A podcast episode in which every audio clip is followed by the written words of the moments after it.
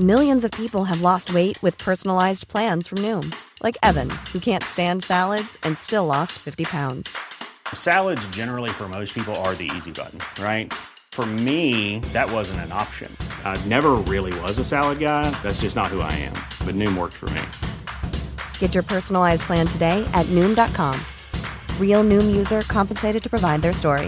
In four weeks, the typical Noom user can expect to lose one to two pounds per week. Individual results may vary. Police Radio, Patrice, can I help you? Patrice, it's Dave Camm. Let me talk to Post Command right now. Okay, he's on another line. Right now, let me talk to Post Command. Hold on. Dave?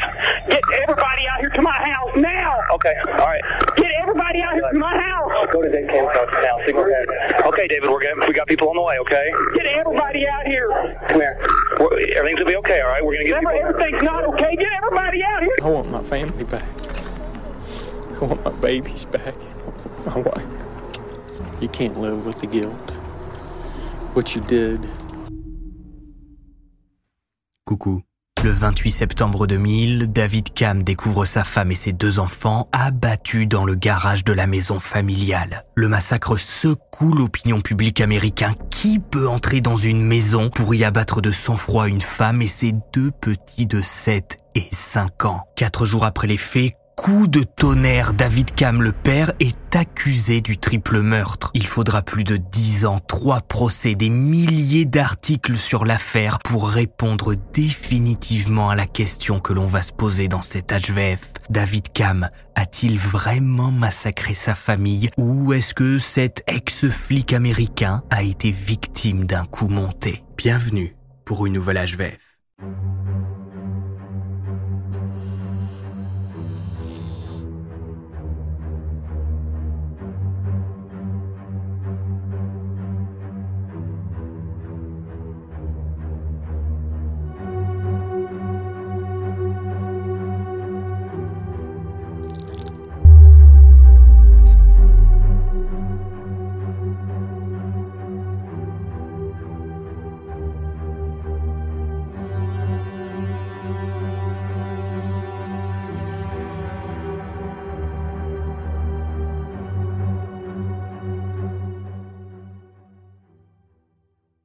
Salut to tous my skies, on se retrouve pour une nouvelle histoire à la fois vraie et flippante dans laquelle on va parler de l'affaire David Camm qui, vous allez le voir tout au long de cet H V F, va vous faire passer par toutes les émotions possibles tellement il y a de rebondissements. On va parler d'un jeune père de famille qui a été accusé d'avoir massacré sa famille et qui s'est battu pendant des années pour tenter de prouver son innocence. Alors attention, ça veut pas dire qu'il a réussi. Tout ce que je peux dire, c'est qu'il y a eu énormément de rebondissements pendant cette affaire. Alors, David, coupable, innocent, erreur judiciaire, est-ce qu'il y a eu des complices, un complot?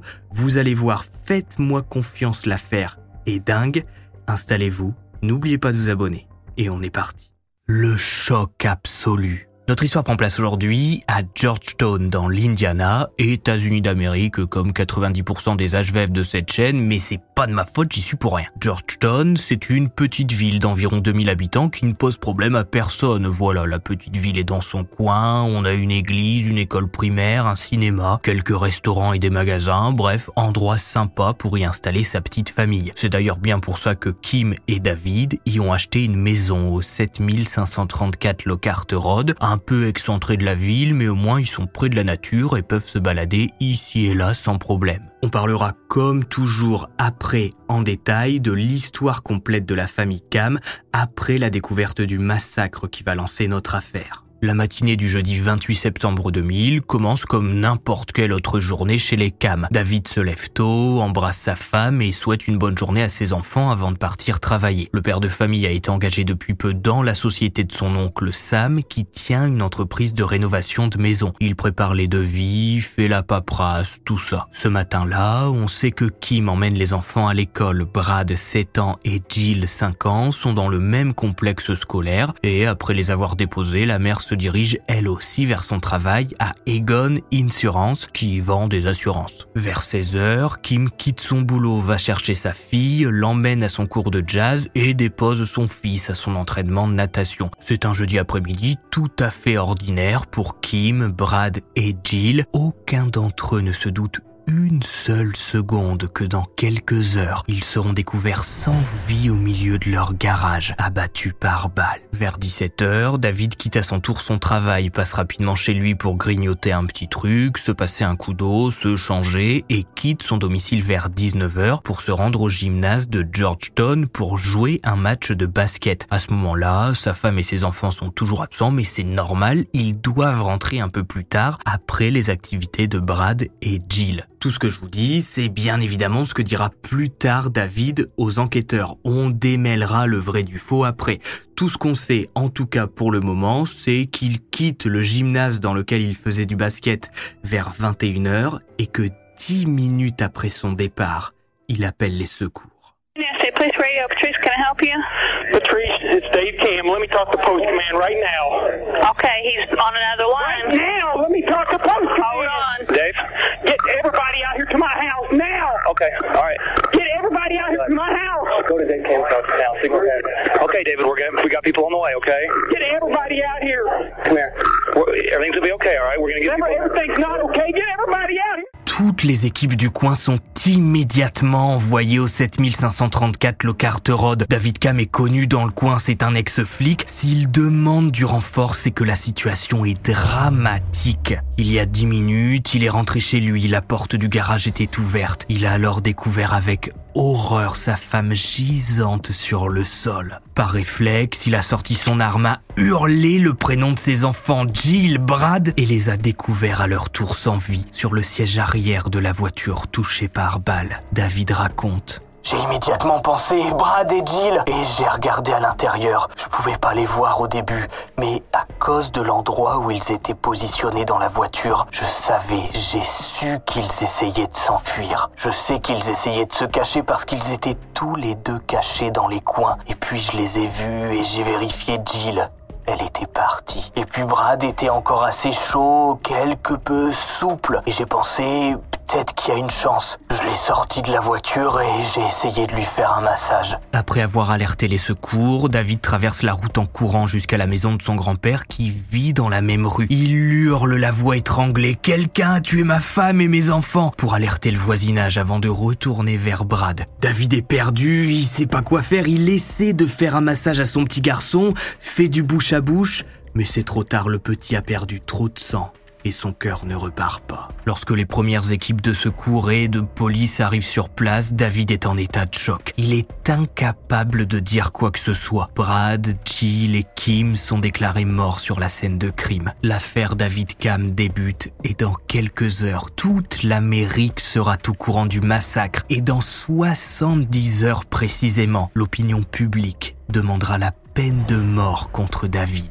Kim et Jill ont été assassinés d'une balle dans la tête avec une arme à feu de calibre trente-huit qui correspond à un revolver. Brad, quant à lui, a survécu plus longtemps puisqu'une balle est entrée dans sa poitrine et a sectionné sa moelle épinière avant de sortir par le dos. Il aurait certainement pu survivre si David avait directement quitté le gymnase après la fin de son match de basket parce que, ben, en fait, après la fin de son dernier match, il est passé dans les rangs pour collecter un peu d'argent pour l'association et payer l'électricité du gymnase. Et le médecin légiste le dira plus tard, c'est ce laps de temps perdu qui a coûté la vie à son fils. Kim, la mère, est quant à elle retrouvée partiellement vêtue. Elle porte toujours son pull noir à manches longues, mais n'a plus de pantalon. Ses chaussures lui ont été retirées et ont été placées sur le toit de la voiture. Kim a également plusieurs écorchures et contusions sur son corps, ainsi que du sang au niveau du ventre et des sous-vêtements. Le médecin légiste, pourtant, ne trouvera aucune preuve d'agression sexuelle, contrairement à Jill, la petite de cinq ans qui présente un traumatisme contondant au niveau de l'entrejambe, comme si quelqu'un avait essayé d'y introduire de force un objet non identifié. Mais problème, cette blessure, d'après le médecin légiste, elle a pu être faite entre douze heures et vingt-quatre heures avant sa mort. C'est pas sûr à cent pour cent, mais ça voudrait dire que quelqu'un a tenté d'abuser de la petite avant de revenir abattre toute la famille. Aucune arme n'est retrouvée sur la scène de crime.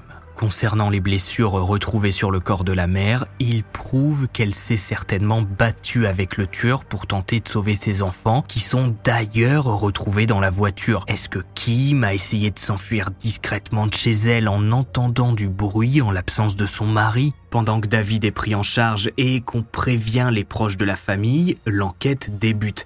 Et bah, très rapidement, il y a un malaise qui s'installe au sein de l'équipe d'enquêteurs, puisque, vous le verrez après, mais David, c'est un ancien flic et il est un petit peu connu dans le coin. Eh bien, l'un des experts, Rob Stites, qui est là pour analyser la scène de crime tant qu'elle est encore fraîche, remarque assez rapidement que le tueur a tenté de nettoyer derrière lui. Il y a clairement des traces de sang qui ont été frottées. On a essayé d'en enlever ici et là, mais avec trois corps sur les bras, le coupable s'est rendu compte assez vite qu'il allait pas juste suffire de nettoyer pour s'en sortir. Rob Stites remarque aussi que huit petites gouttes de sang appartenant à Jill sont présentes sur le t-shirt de David, son père. Et là, c'est très important, c'est le point de bascule de notre affaire, puisque Rob, il explique que ces huit gouttes de sang que l'on retrouve sur le t-shirt de David, ben, ça veut dire qu'il était tellement proche lorsque quelqu'un a tiré sur sa fille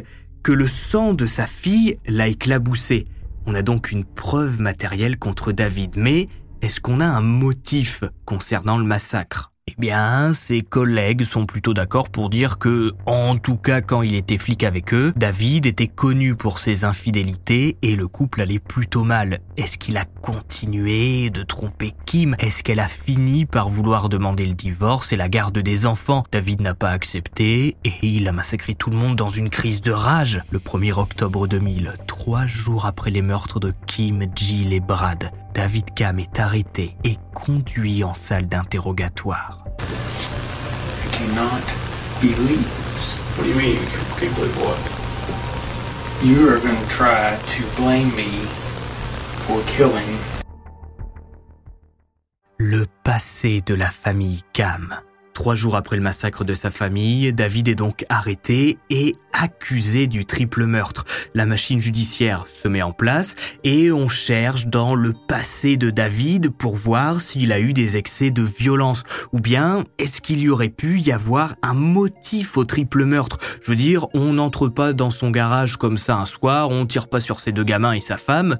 Ben sans raison. Né le vingt-trois mars mille neuf cent soixante-quatre à New Albany, Indiana, États-Unis, David Ray Camm est le troisième enfant de ses parents, Don et Suzy. La famille Camm, c'est enfin une famille fonctionnelle dans une H V F. Il n'y a pas de père alcoolique, de mère qui utilise ses rideaux pour essuyer les fesses de ses enfants. Tout va bien, tout le monde est heureux et il y a même le grand-père Amos Lockhart qui a carrément acheté une route entière à Georgetown qu'il a privatisée et renommée avec son nom, Lockhart Road, pour que toute la famille puisse construire des maisons le long de cette route et vivent tous ensemble. Le grand-père a même construit une salle de spectacle pour que tous ces petits-enfants puissent se réunir. Donc vraiment, tout va bien pour eux. Chaque dimanche, David et ses frères et sœurs se rendent à l'église. La religion, c'est quelque chose de très important chez les Camm, puisque Amos, le grand-père, a lui-même été prêcheur pendant ses jeunes années, se baladant toujours avec une Bible à la main et n'hésitant pas à dormir dans une tente au milieu de nulle part pour se rendre à des rendez-vous religieux à travers l'Amérique. En mille neuf cent soixante-six, Don et Suzy ont finalement déménagé pour s'installer dans une maison à Oswelt Lane, à New Albany, et son enfance, David la décrit comme, je cite, « rural avec des vélos, des mini-vélos et des cartes. On jouait dans les ruisseaux, les arbres et les bois. » Et voilà, David, il est heureux, il a une éducation à l'ancienne, un peu dure, très années soixante.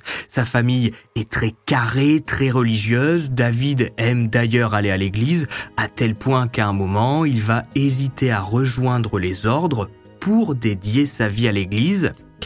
Jusqu'à l'âge de dix-huit ans, date à laquelle il va mettre une jeune femme enceinte, sans être marié et sans l'avoir présentée à ses parents. Tamara Zimmermann, le nom de la première petite amie de David, bah à la base c'était juste un flirt et puis on dit rien à papa et maman jusqu'au moment où Tamara est tombée enceinte. On est à ce moment-là au début des années quatre-vingts et dans la campagne américaine, bon ça a aussi été le cas en France, c'est inimaginable d'avoir un bébé illégitime hors mariage, c'est la honte absolue, tout le voisinage va en parler. Les parents de David et ceux de Tamara vont donc faire pression sur le couple pour qu'ils se marient avant que le bébé naisse, ben pour que leur fille ne soit pas considérée comme un bébé illégitime. David et Tamara vont donc se marier et Whitney, leur toute première fille, née en février mille neuf cent quatre-vingt-trois. Et à la naissance de sa fille, ben David, qui est sans diplôme, va s'empresser de trouver un travail pour subvenir aux besoins ben, de sa désormais famille. Sans diplôme et ayant arrêté rapidement ses études, David va s'orienter vers une carrière de policier. À l'époque, pour ça, il faut s'inscrire à l'université de l'Indiana et suivre des cours d'administration policière tout en donnant de son temps sur le terrain. Sauf que si ça se passe bien niveau pro, ben niveau perso, c'est pas ça. David se rend bien compte que Tamara, c'est pas du tout la femme de sa vie et que jamais il n'aurait dû accepter le mariage.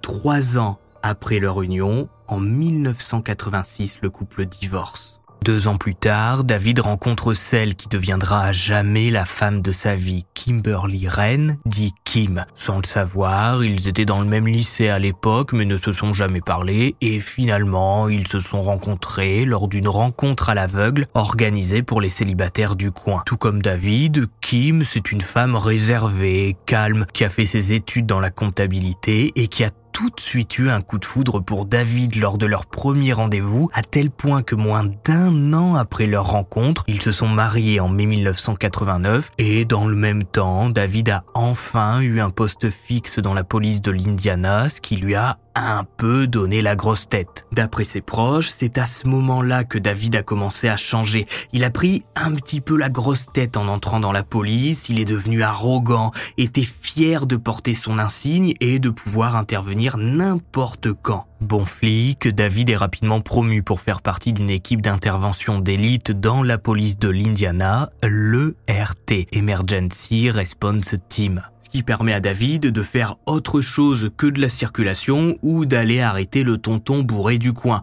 Là, il enquête sur des meurtres, sur des enlèvements, sur de grosses affaires criminelles et surtout, il peut manier différentes armes, dont un pistolet de calibre trente-huit, même calibre que l'arme qui sera par la suite utilisée contre sa femme, sa fille et son fils. Son fils Brad, qui d'ailleurs vient au monde le premier février mille neuf cent quatre-vingt-treize, alors même que David commence peu à peu à comprendre que l'uniforme, l'insigne, ça fonctionne pas mal pour draguer, avoir des petits rendez-vous ou des coups d'un soir. David se met peu à peu à tromper Kim, qui est à la maison pour s'occuper de leur bébé. Et c'est à tel point qu'il va même avoir une maîtresse officielle nommée Stephanie McCarthy, qu'il va inviter un week-end, voir une course automobile, et il va coucher avec cette femme alors qu'il partage la chambre d'hôtel avec son frère, qui est donc au courant de la tromperie de David puisqu'il ne se cache pas. Et David a tellement confiance en lui que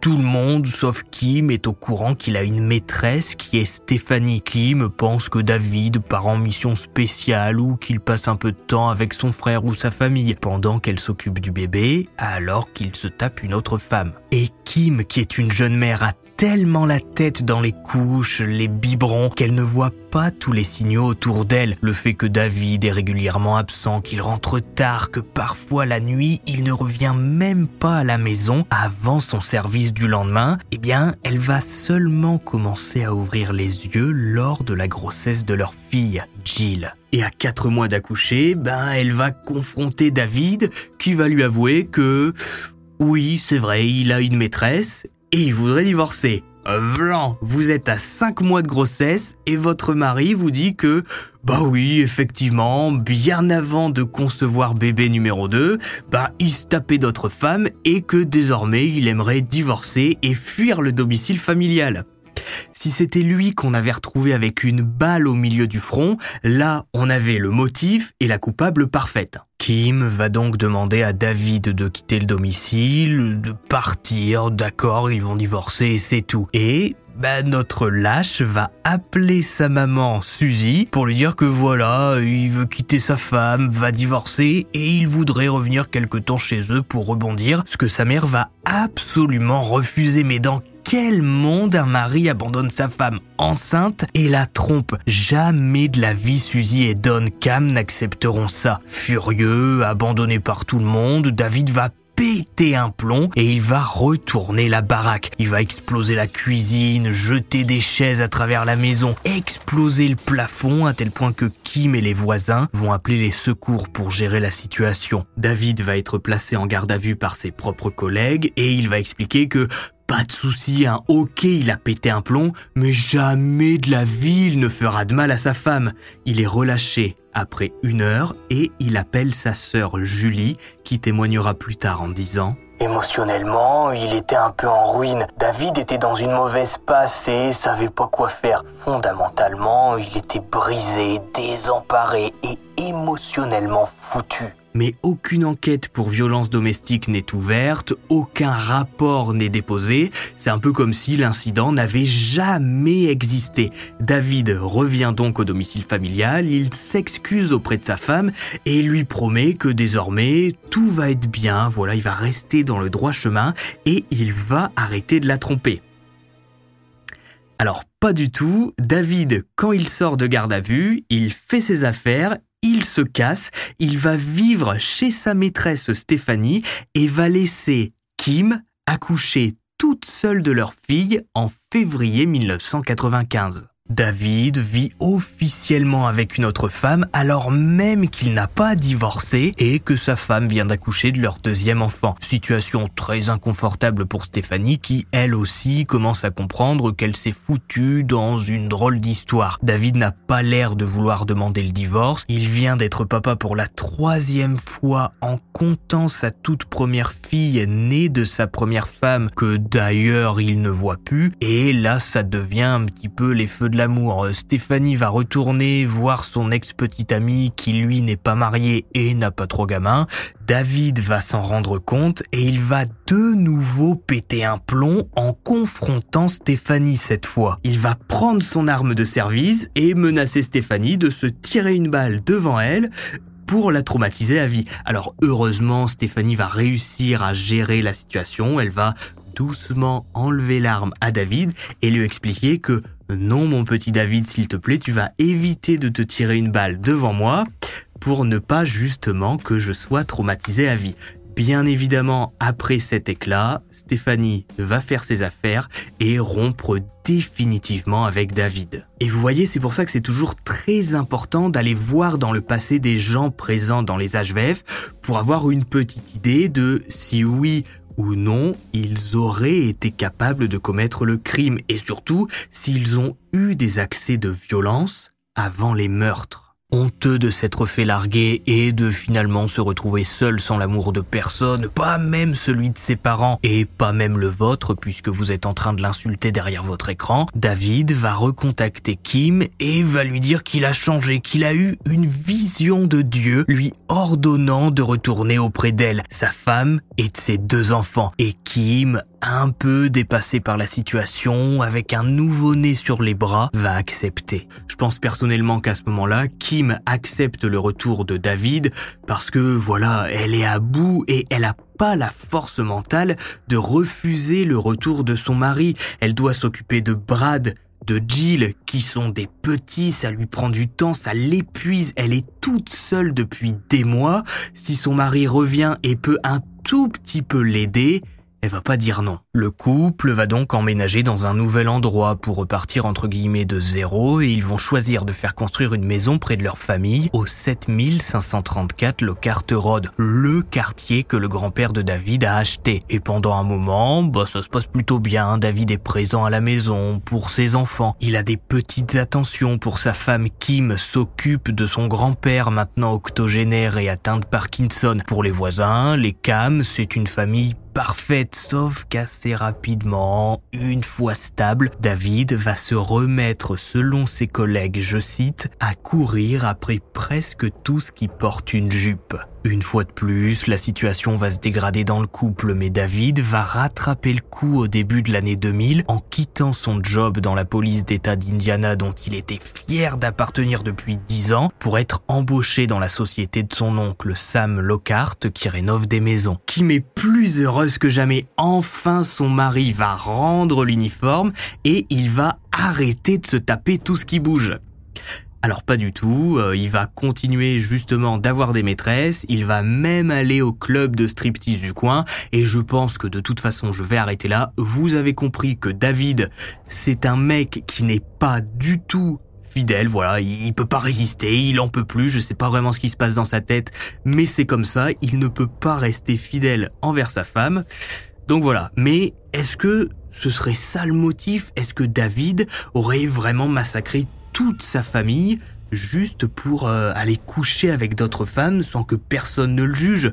C'est un petit peu bancal quand même. Eh bien, les enquêteurs vont découvrir que David et Kim, en juillet deux mille, deux mois avant le massacre, avaient tous deux souscrit à des assurances-vie. cent cinquante mille dollars pour Kim et dix mille dollars pour chaque enfant. En cas de décès du conjoint, c'est le survivant qui touche l'argent. Et avant les meurtres, les proches de Kim ont bien senti que quelque chose n'allait pas. Ils le diront plus tard aux enquêteurs parce que, au début du mois de septembre, Kim semblait déprimée, elle était épuisée, avait l'air de beaucoup pleurer et ses proches s'inquiétaient pour elle. Sa meilleure amie Marcy dira qu'avant le massacre, elle lui a dit au téléphone lorsqu'elle lui a demandé si elle allait bien que l'histoire se répète. Kim a refusé d'en dire davantage, mais elle a dit à sa meilleure amie qu'elle prévoyait de venir la rejoindre en Floride avec les enfants pendant quelques temps pour respirer un peu. Ce qui a pas mal brusqué Marcy parce que, ben, en septembre aux États-Unis, on est en pleine année scolaire, donc pourquoi Kim amènerait comme ça Brad et Jill en Floride ? Est-ce qu'elle prévoyait à ce moment-là de s'enfuir avec les enfants ? Est-ce que David aurait pu le découvrir et péter un plomb en voyant que de nouveau, à cause de ses conneries, il était en train de tout perdre et qu'à un moment ou un autre, il allait comme toujours se retrouver seul. Maintenant que l'histoire familiale a été étalée sur la place publique, place à la justice. La bataille judiciaire. Bon, je pense que je prends pas trop de risques en m'avançant sur David, c'est vraiment le parfait coupable. Il a déjà eu des épisodes de violence, est revenu la queue entre les jambes lorsque sa maîtresse l'a largué pour revenir avec sa femme Kim, qui lui a donc pardonné une seule fois, et donc, au moment des faits, il était de nouveau sur le point de tout perdre.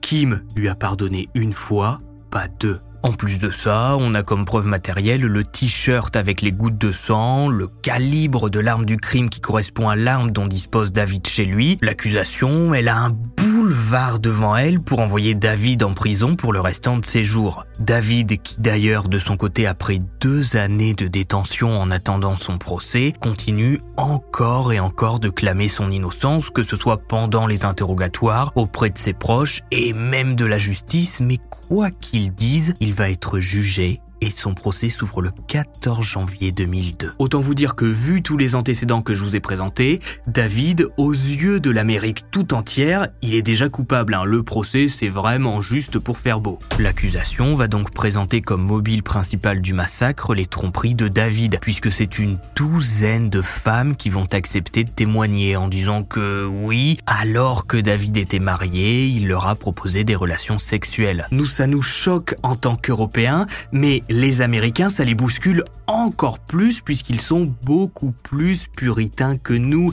Ils sont encore plus famille, très religieux, et cetera. Donc, chez eux, David, c'est vraiment le beau-fils que personne ne veut. En plus de l'adultère, l'accusation présente également un autre scénario, puisque David va être accusé à demi-mot d'avoir tenté d'abuser de sa fille, Jill, qui présente donc une blessure à l'entrejambe, pouvant avoir été subie entre douze et vingt-quatre heures avant sa mort. On peut imaginer que Jill se soit plaint très rapidement à sa mère Kim, qui a ensuite confronté David. À partir de là, le scénario se déroule tout seul. Kim et David s'engueulent violemment, la mère de famille n'en peut plus, déjà que son mari l'a fait cocu, et que tout le quartier est au courant, alors si en plus il se met à abuser de leur fille, c'est terminé. Kim attrape Brad et Jill, se dirige vers le garage sous les hurlements de David. Elle installe ses enfants dans la voiture et sent la présence de son mari derrière elle. Elle entend une sorte de clic, c'est la sécurité du pistolet qui saute. Kim s'effondre, les enfants hurlent de terreur. David s'en approche pour les faire taire et que le voisinage n'avertisse pas les secours. Jill tombe la tête en avant sur la banquette arrière. Brad tente de se cacher comme il peut, mais est coincé dans l'habitacle. Mais tout ça, c'est que des spéculations et l'accusation n'a de toute façon absolument aucun moyen de prouver que David a réellement abusé de sa fille. La seule vraie preuve qui met K O complet la défense, bah c'est le sang présent sur son vêtement au moment du crime. Puisqu'au procès, le rapport de Rob Stites qui a été envoyé sur place le soir du massacre est lu, et c'est écrit noir sur blanc que, je cite, « Le sang de Jill n'aurait pu y arriver que si David avait été celui qui tenait l'arme pendant qu'elle tirait. » Mais encore une fois, on a un problème. Ok, on a une preuve matérielle. C'est le t-shirt de David avec les gouttes de sang. On On sait également que l'arme de David calibre trente-huit correspond également au calibre de l'arme du crime qui d'ailleurs n'a pas été retrouvée et qui a servi à massacrer sa famille. Mais ben, on peut pas situer David dans le garage au moment des faits puisqu'il était en train de jouer au basket dans le gymnase du coin. Il n'a pas pu massacrer toute sa famille par télépathie. Hein. Abonnez-vous. Abonnez-vous. Abonnez-vous.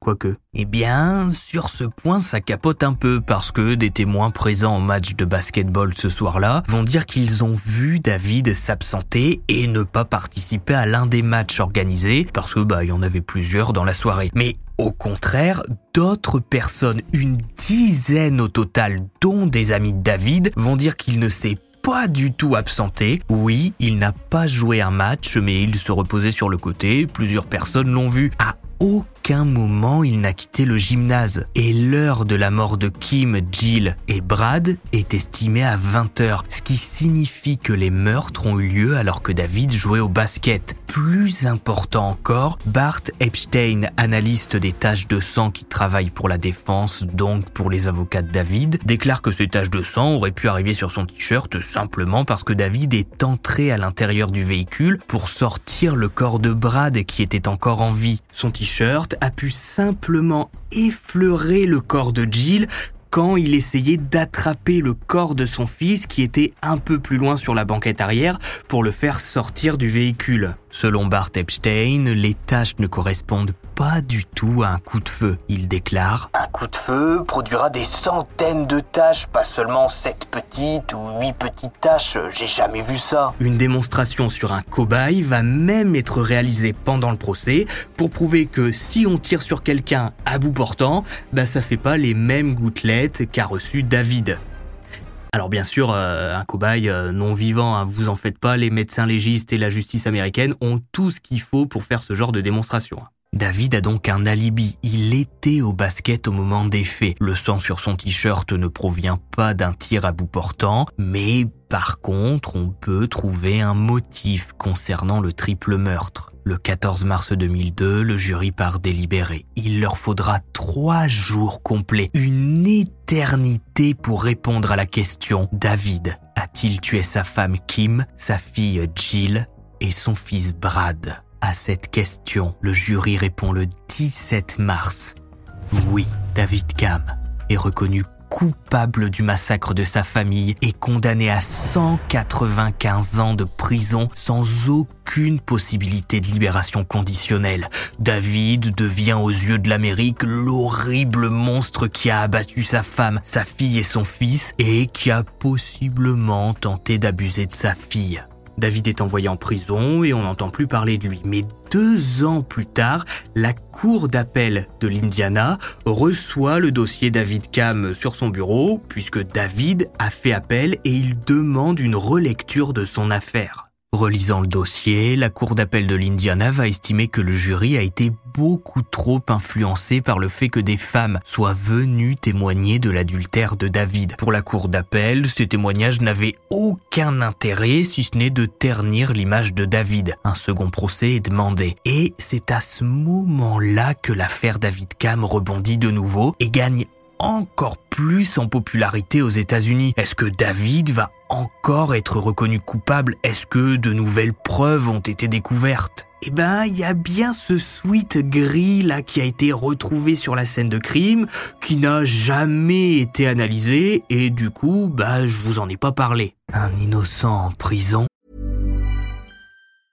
Hiring for your small business? If you're not looking for professionals on LinkedIn, you're looking in the wrong place. That's like looking for your car keys in a fish tank.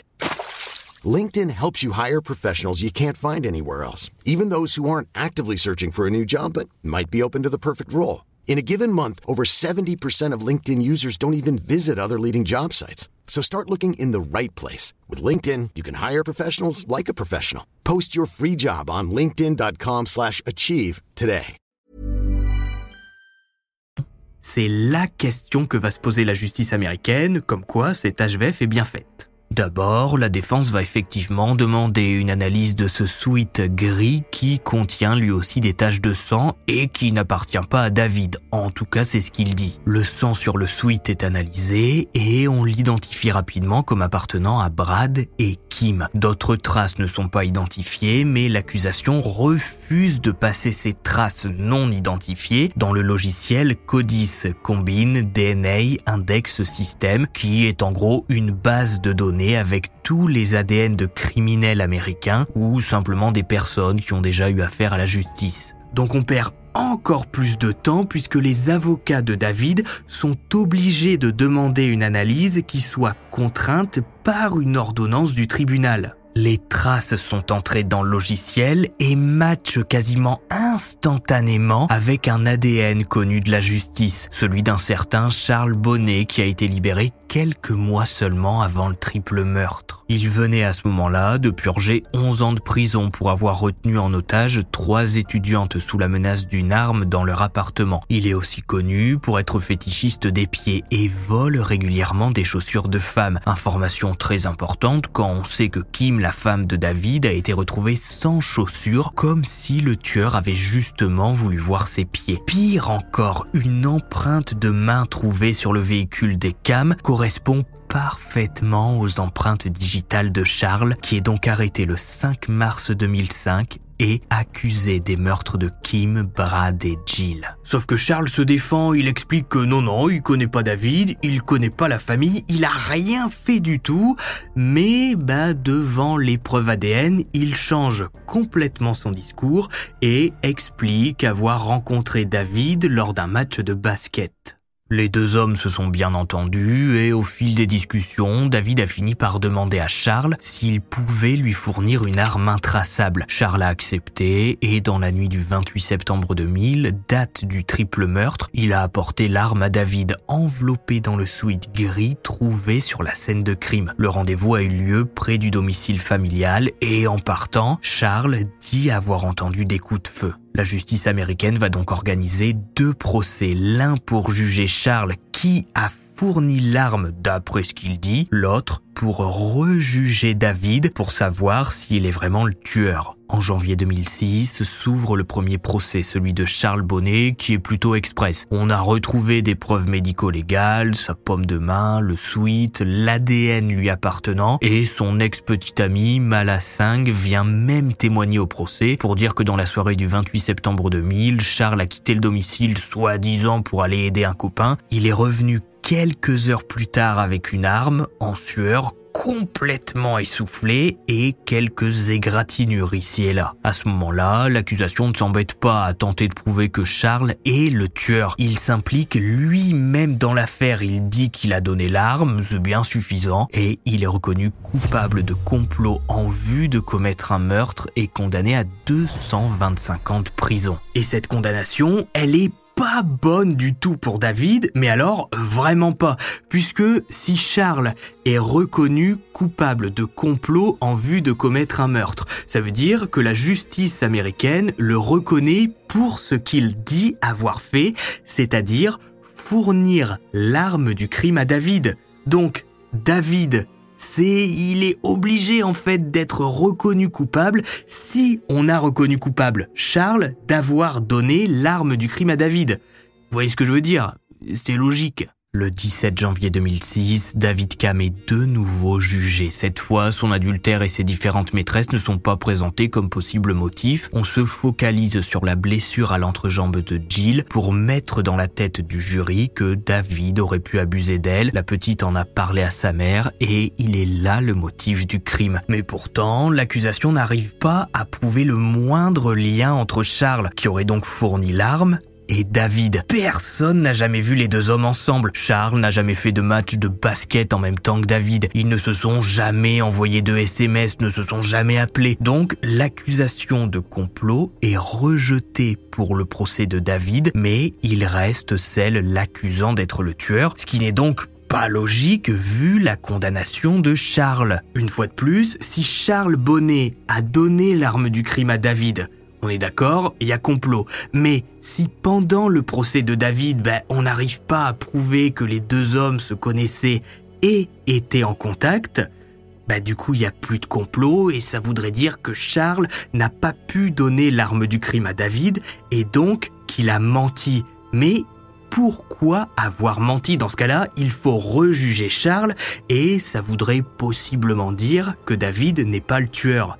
Mais ça, tout ce que je vous dis, bah la justice américaine s'en fout. Les taches de sang retrouvées sur le t-shirt de David sont également présentées comme étant la cause d'un tir d'arme à feu à bout portant, malgré que la défense ait déjà démonté cet argument lors du premier procès. Mais ce qui fait vraiment mal à la défense de David Camm en ce mois de janvier deux mille six, c'est que son alibi, le match de basket auquel il aurait participé, est remis en question lorsqu'un basketteur qui à la base avait soutenu le fait que David soit resté toute la soirée dans le gymnase, va déclarer que ben il en est plus vraiment sûr. Mais d'un autre côté, dix autres basketteurs vont venir témoigner, disant que oui, ils en sont sûrs, David est bien resté au gymnase toute la soirée et n'a pas du tout eu le temps d'aller chez lui, tirer sur tout le monde, revenir jouer au basket, l'air de rien. Il faudra cette fois quatre jours de délibération pour que le jury rende son verdict le trois mars deux mille six et déclare David Camm coupable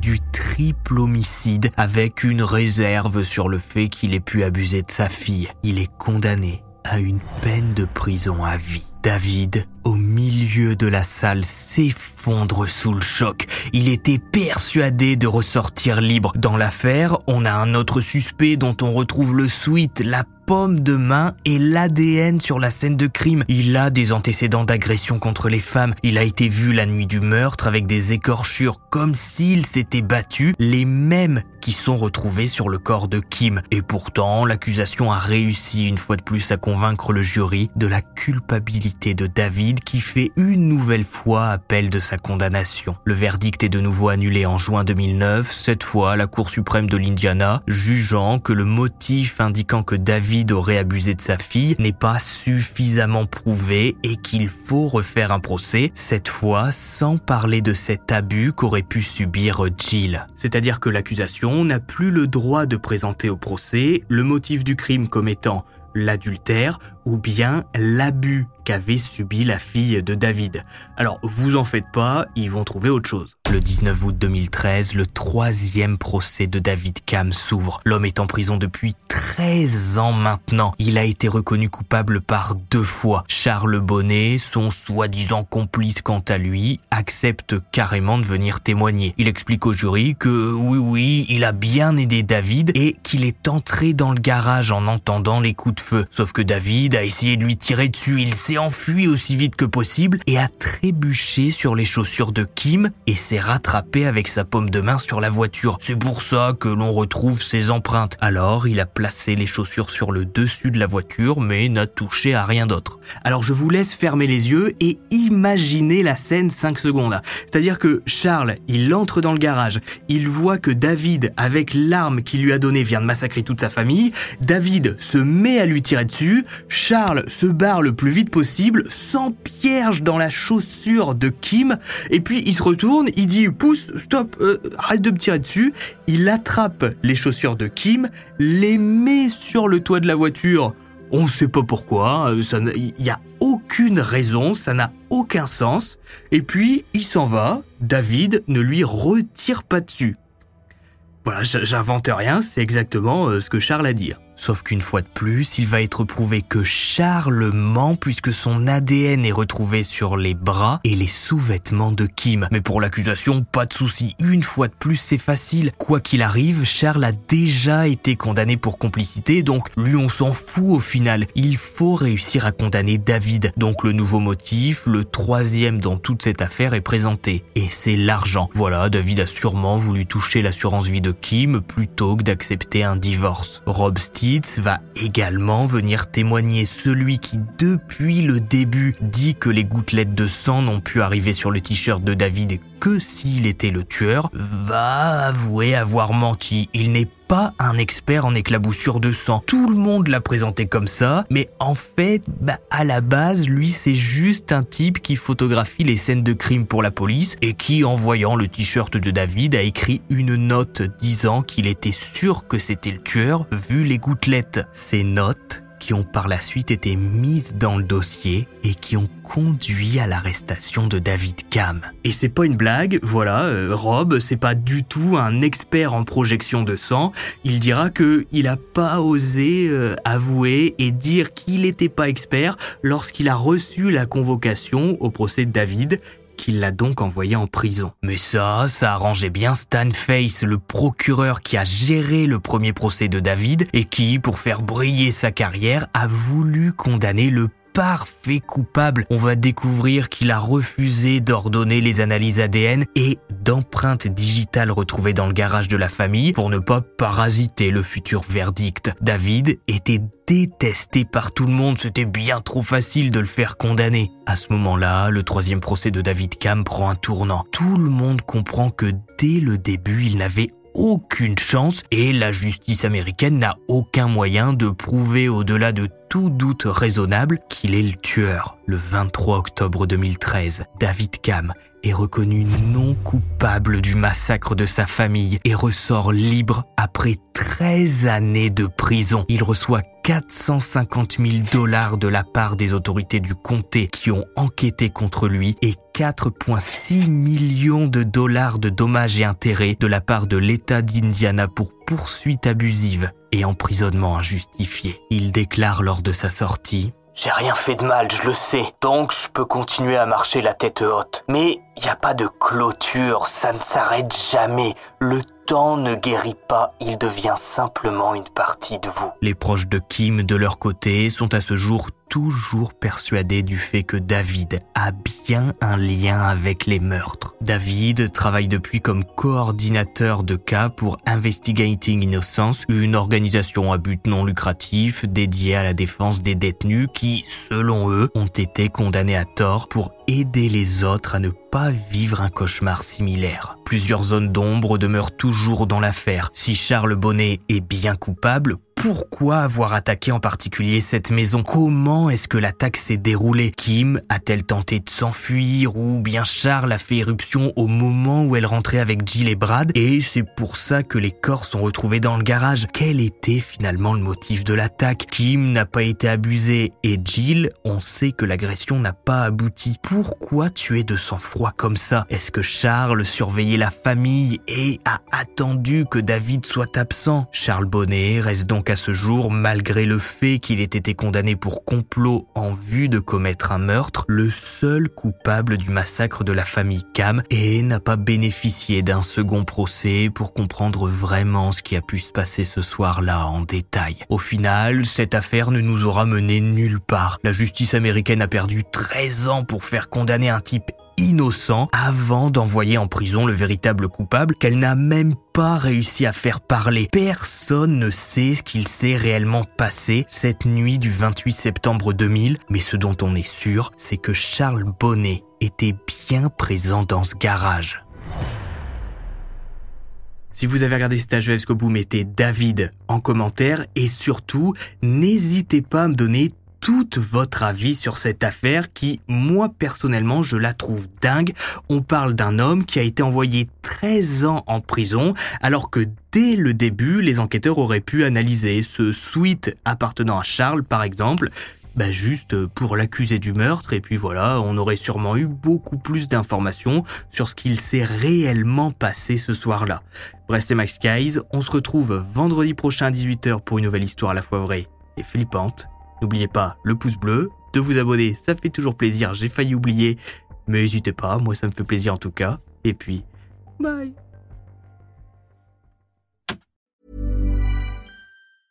Small details are big surfaces. Tight corners are odd shapes. Flat, rounded, textured or tall. Whatever your next project, there's a spray paint pattern that's just right. Because Rust-Oleum's new Custom Spray five in one gives you control with five different spray patterns. So you can tackle nooks, crannies, edges, and curves without worrying about drips, runs, uneven coverage, or anything else. Custom Spray five in one. Only from Rust-Oleum. Even when we're on a budget, we still deserve nice things. Quince is a place to scoop up stunning high-end goods for fifty to eighty percent less than similar brands. They have buttery soft cashmere sweaters starting at fifty dollars, luxurious Italian leather bags, and so much more. Plus, Quince only works with factories that use safe, ethical, and responsible manufacturing. Get the high-end goods you'll love without the high price tag with Quince. Go to quince dot com slash style for free shipping and three sixty-five day returns.